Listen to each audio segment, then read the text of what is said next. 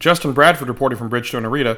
The inconsistent play of the Nashville Predators continued Tuesday night in a 3 2 loss to the Detroit Red Wings. Even though PK Subban scored on the power play, finally, he noted that the team needs to have better communication on the ice. Well, it's a tough one. I thought we played a really good game. You know, um, we had some scoring chances that we didn't bury, and you know, at the end, I thought we had a chance.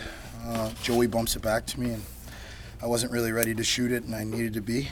Maybe that could have been the difference, but um, we did a lot of things well. It's just a tough one. I thought we started the game the way we wanted to. Um, you know, maybe I think a couple times in our D zone we got to just pay attention more to details, um, little things like support each other, and I think you know the more you play in this league and, and the more experience you get, the more you realize that you have to be vocal on the ice, and I think at times we don't uh, we don't talk enough in our D zone and miscommunications happen. So I think we're gonna have to get better at uh, you know just working together in, in those areas. For Pekka Rinne, it's a very disappointing loss. Tough loss. Um, um, you know, we had the effort. I, I thought that boys played well, and um, obviously the result is, is disappointing. I thought that we had enough chances to win the game, and um, and obviously, you know, just yeah, disappointed. I mean, it's a it's a home game, and you know, you know, we got to get it going.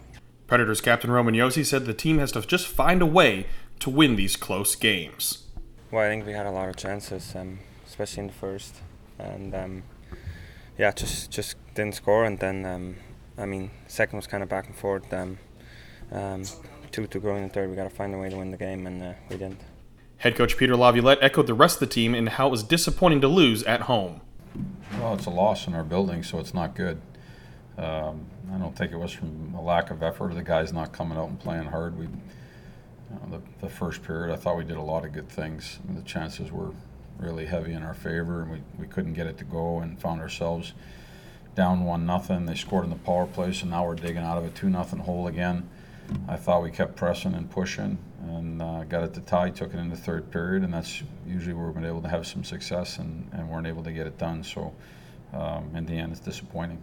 Up next are the Montreal Canadiens, who PK Subban noted the team had their best game of the season against earlier this year. Justin Bradford of Penalty Box Radio.